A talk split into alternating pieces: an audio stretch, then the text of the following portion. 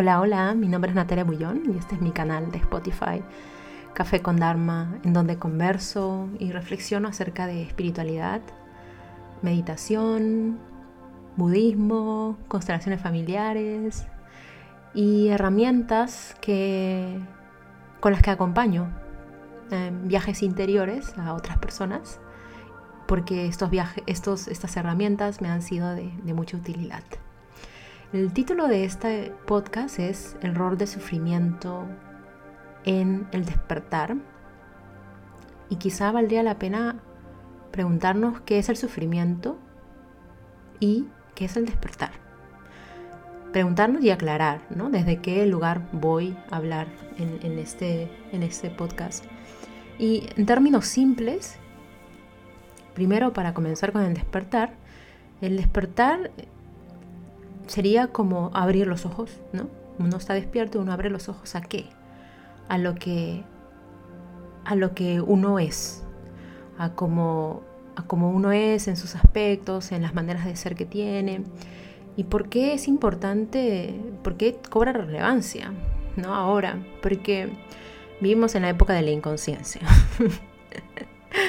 es muy fácil em, no mirarnos, en, nuestros aspectos más oscuros, digamos así, em, en nuestros aspectos que menos nos gusta, y es más fácil señalar afuera lo que no nos gusta, ¿no? Por eso es muy fácil ser víctima y inculpar al gobierno, al país, al patriarcado, a las entidades eh, que manipulan las vacunas, no lo sé.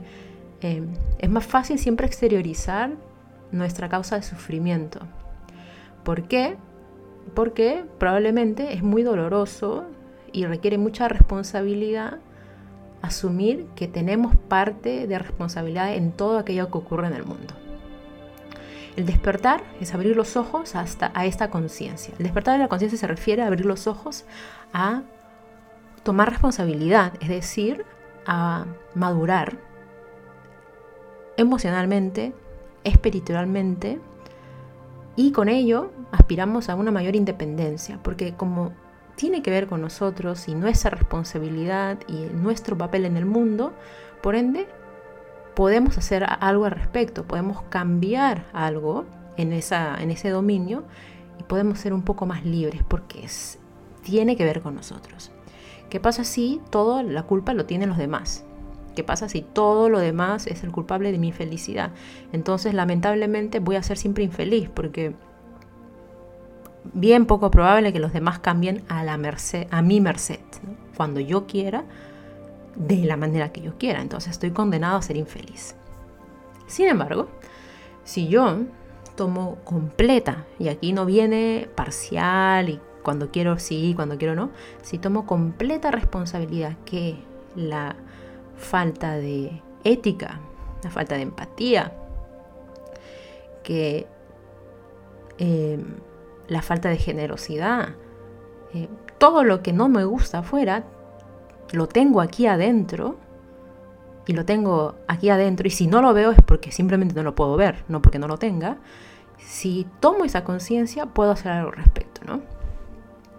Si puedo ver que dentro de mí tengo una abusadora y una perpetradora, quizá puedo dejar de culpar tanto a, los perpetradores y a los acusadores, sin quitarle el peso de la justicia. Ojo, aquí no estoy disculpando a nadie y diciendo que todo es paz y amor, no. Sino es la invitación a eh, abrir los ojos a que todos tenemos semillas de bien y también tenemos semillas del mal. Eh, y sin culpa, Aquí sin culpa, ¿no? sin, quedarnos tanto tiempo en la culpa de que somos inadecuados. No, no, eso no sirve mucho que digamos. Por, un lado, eso, el despertar. ¿no? El despertar vendría a ser entonces como estar mucho más... Mm, mirarnos al espejo sin tanto maquillaje. Imaginemos que eh, actualmente nos... Bueno, eso es lo que hacemos las mujeres, ¿no?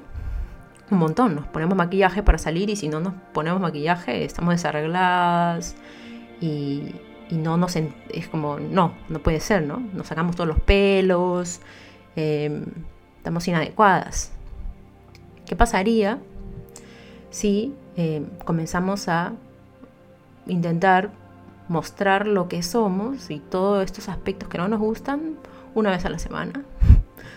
Luego, cuando ya nos sentimos un poquito más cómodos, dos veces, tres veces, ¿no? Saliendo, por ejemplo, en esta misma analogía, a la calle o a, algunos eventos, así, sin arreglarnos, sin tanto maquillaje, sin tanto embellecer la apariencia, ¿no? Porque vivimos en una cultura de culto a la apariencia. Em, hasta que finalmente ¿no? llega un momento en que nos hartamos de este maquillaje y tanta energía que invertimos en, maquillar lo que somos, porque nos sentimos inadecuados, que nos cansamos y decimos, ¿sabes qué? Esto que soy es suficiente. Y no porque, no porque esté perfecto, ¿no? sino porque esto es lo que es. ¿no? Con mi basura interior, con las cosas que tengo que, que trabajar, también con mi lado amable, compasivo, pero también con mi lado egoísta, y así. Completa honestidad al espejo. Eso, eso sería abrir los ojos. ¿no? Si culpo a mi marido de que no me pasa la pensión y que es un tal por cual, etc. Em, bueno, comenzar a mirar en qué, qué he contribuido cómo he contribuido para que esta relación no tenga límites. Sin culparme, ¿no?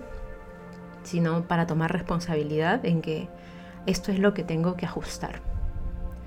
Y ajustarlo en mis relaciones actuales para que en el futuro pueda gozar de relaciones mucho más saludables.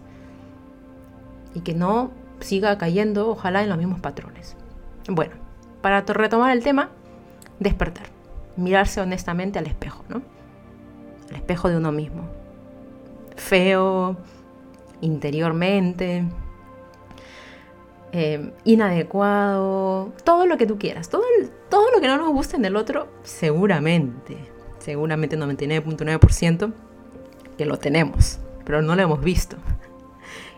Em, bueno, eso uno. Segundo, el sufrimiento. Bueno, a la gente no le gusta esta palabra. Como que le da, le da, le da alergia. Le da alergia, dicen que no sufren, que son muy felices. Yo la verdad me, la verdad me quedo muy, muy...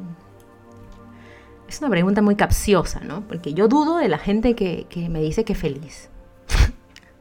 lo siento, ¿no? Lo siento. Eh, que no les pasa nada. O, son muy zombies, porque no, no pueden ver, mm, no pueden ver, ¿no? o de pronto están iluminados, ¿no?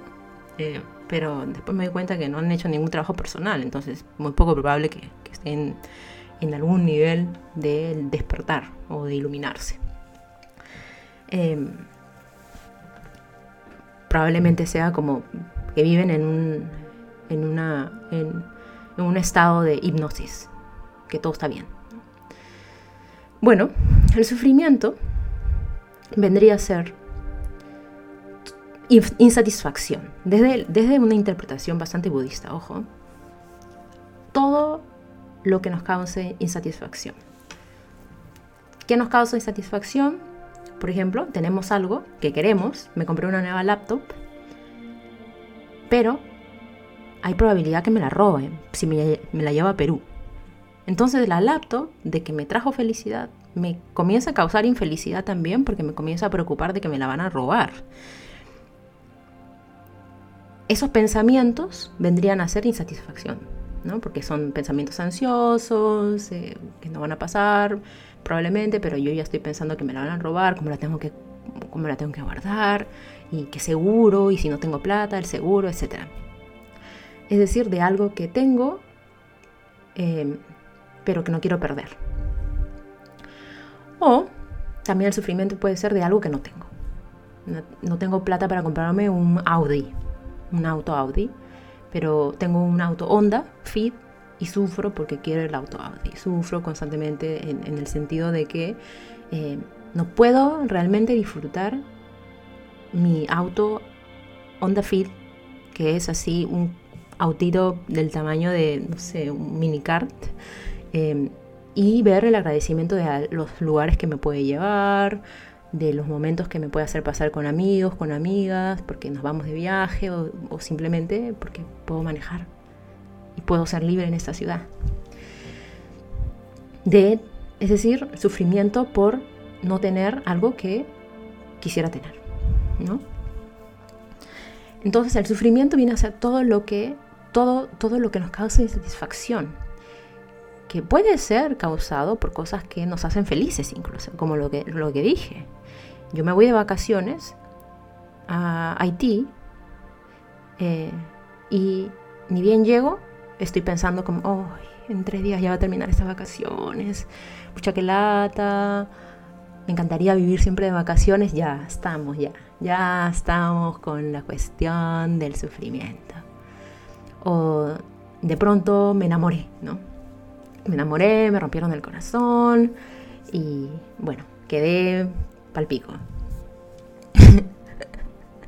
Entonces pasa un tiempo y me comienza a gustar otra persona, ¿no? Y me, me, me recuerda todos estos episodios de que la pasé muy mal. Es como un recordatorio constante de todo lo mal que lo pasé y todo lo que me despierta, ¿no? Como que me retraumatizo. Algo que inicialmente fue fuente de placer y felicidad se convierte en una fuente de infelicidad, porque simplemente me está recordando eventos anteriores que no corresponden a esa persona, pero que recuerdan y retraumatizan memorias que están ahí. Entonces todo esto es sufrimiento, ¿ya? Así, sufrimiento dukkha en sánscrito. Ahora, ¿cuál es lo entretenido del sufrimiento? Y a mí me encanta el sufrimiento, porque he sufrido, he sufrido, seguramente el sufrimiento era 1%, y yo sufría 98%. Intensidad a nivel Dios con el sufrimiento y le ponía cuota de, drama y de color y por qué y un montón de, terapias y un montón de cosas para entender que la una del la causa del sufrimiento no es el objeto, ¿no? No es eh, la persona que me dejó, no es la laptop, no es las vacaciones, no es el auto, no es incluso eventos, eh, eventos fatales, la muerte de alguien, la enfermedad de alguien, sino es mi interpretación de estos eventos los que me hacen sufrir. Puedo escoger, eh, al, no, al principio no podemos escoger porque andamos tan zombies que no nos damos cuenta que es nuestro patrón aprendido reaccionar de esa manera. Solamente reaccionamos como hemos aprendido. Si hemos aprendido a patear todo y a escapar eh, y a rechazar todo lo que nos incomoda, eso vamos a hacer. Hasta que algo pase, ojalá, con la gracia divina, reaccionemos y despertemos. Pero muchas veces pasa que no pasa nunca, Y a los 80 años en tu lecho de muerte, te das cuenta que pudiste haber vivido la vida entregando un poco más, entregándote. Y entonces el sufrimiento viene no por los eventos exteriores, sino por la imagen y por la relación que tenemos con estos eventos. ¿Qué pasa en el camino, en el viaje interior, en el viaje del héroe, el viaje de retorno a casa? Eh, mi profesor de, de, constelaciones decía el viaje a Ítaca. Bueno, en todo este viaje de descubrir qué soy yo, quién soy yo, uno comienza a abrir los ojitos y a ver que quizá esa interpretación es un poquito tóxica. Porque no me permite, por ejemplo, abrirme con frescura a nuevas experiencias de la vida, a, nuevos amigos. Si alguien me traicionó, no me permite abrirme a nuevos amigos. Si, si alguna pareja me dejó y me rompió el corazón, me abandonó, es esto que marcó tanto que no, eh, como miro el mundo ahora y como miro mis nuevas parejas, no me permite relacionarme de una manera con, fresca, ¿no? Y comienzo a cuestionar, ¿será que no es el otro, sino es mi interpretación? Y eso ya es ganarse la lotería, creo yo. Cuando uno comienza a dudar y deja de echar la culpa al otro y comienza a dudar de sí mismo, ¿seré yo? ¿O voy a mirar? Ya, ese es un gran paso. Entonces el sufrimiento deja de ser, el sufrimiento deja de ser aquello que tenemos que rechazar. Es un poco estúpido rechazar el sufrimiento, porque es justamente en el sufrimiento donde se encuentra el tesoro. Porque justamente en el sufrimiento, si somos capaces de ver cómo me relaciono con este evento que me causa sufrimiento, puedo ver dónde estoy atascado. ¿Cuál es la interpretación tóxica que le doy a este evento? Solo puedo ver eso al microscopio porque está el sufrimiento ahí. Imagínate que yo lo rechace, imagínate que yo digo, no, ¿sabes qué? No quiero, no quiero lidiar con este tema, adiós. Eh, me meto a hacer otras cosas, eh, trato de, escapar. Eh, eso no es quizá tan útil. ¿Y cómo se hace esto? Hay, hay, hay muchas maneras. Una manera es bastante conceptual, intelectual, ¿no? con terapia, donde se revisan esos patrones, patrones del yo, cómo, cómo se comporta el yo, etc. Y se le da mucha vuelta y todo bien con el método. Yo eh, confío mucho en las constelaciones familiares, creo que son muy poderosas para mostrarte em, así como, eh, como dicen en Perú, a calzón quitado, en el rincón donde estás. Y claro, por supuesto con un facilitador que es lo suficientemente consciente, ¿no? Y que no está culpando al abuelito, a la abuelita, sino que em-, empodera, es decir, responsabiliza al consultante. Y, puedo dar fe de que las constelaciones familiares trabajan de una manera muy poderosa en, revelar aspectos de la persona que, que, no ha podido ver al espejo. Es tan horrible que no se puede ver. Eso es uno. Pero también trabaja a nivel conceptual. En la meditación, ¿qué pasa? Y aquí encuentro la mayor riqueza de la tradición budista en la meditación, porque no sé cómo tienen los alcances la meditación desde otras tradiciones o desde la tradición más occidental. En la meditación, cuando te sientas, la meditación shamatha, que es los primeros pasos, primeros, bueno, primeros básicos, es sentarte en el cojín con todo lo que viene, con todo lo que viene. Y al principio, en resumidas cuentas, uno comienza a abrir los ojos de que uno siempre ha estado distraído. Ha vivido en el reino de la distracción, de la evasión, de Walking Dead, los zombies, nunca ha estado presente. 24/7 nunca ha estado presente, siempre ha estado distraído. Y ese es un gran avance. Y conforme va pasando el tiempo, la persona se va amistando con todos sus aspectos. La meditación es muy lenta, es muy gradual, pero es muy sostenida, porque no incluye sustancias, solamente mente y el cojín, no necesita nada más. Y no necesitas alguien que constantemente está ahí diciéndote, explorando contigo tu, tu yo, los aspectos del yo. Necesitas un instructor, pero el trabajo de laboratorio en el cojín lo haces tú. Es muy gradual, es muy lenta, pero hay algo que se va revelando, es decir, todos tus aspectos, apestosos, no tan lindos, aquellos que huelen bien, eh, basura que quieres sacar, pero no vas a poder sacar porque sabes que si la sacas no vas a tener con qué trabajar, te vas amistando.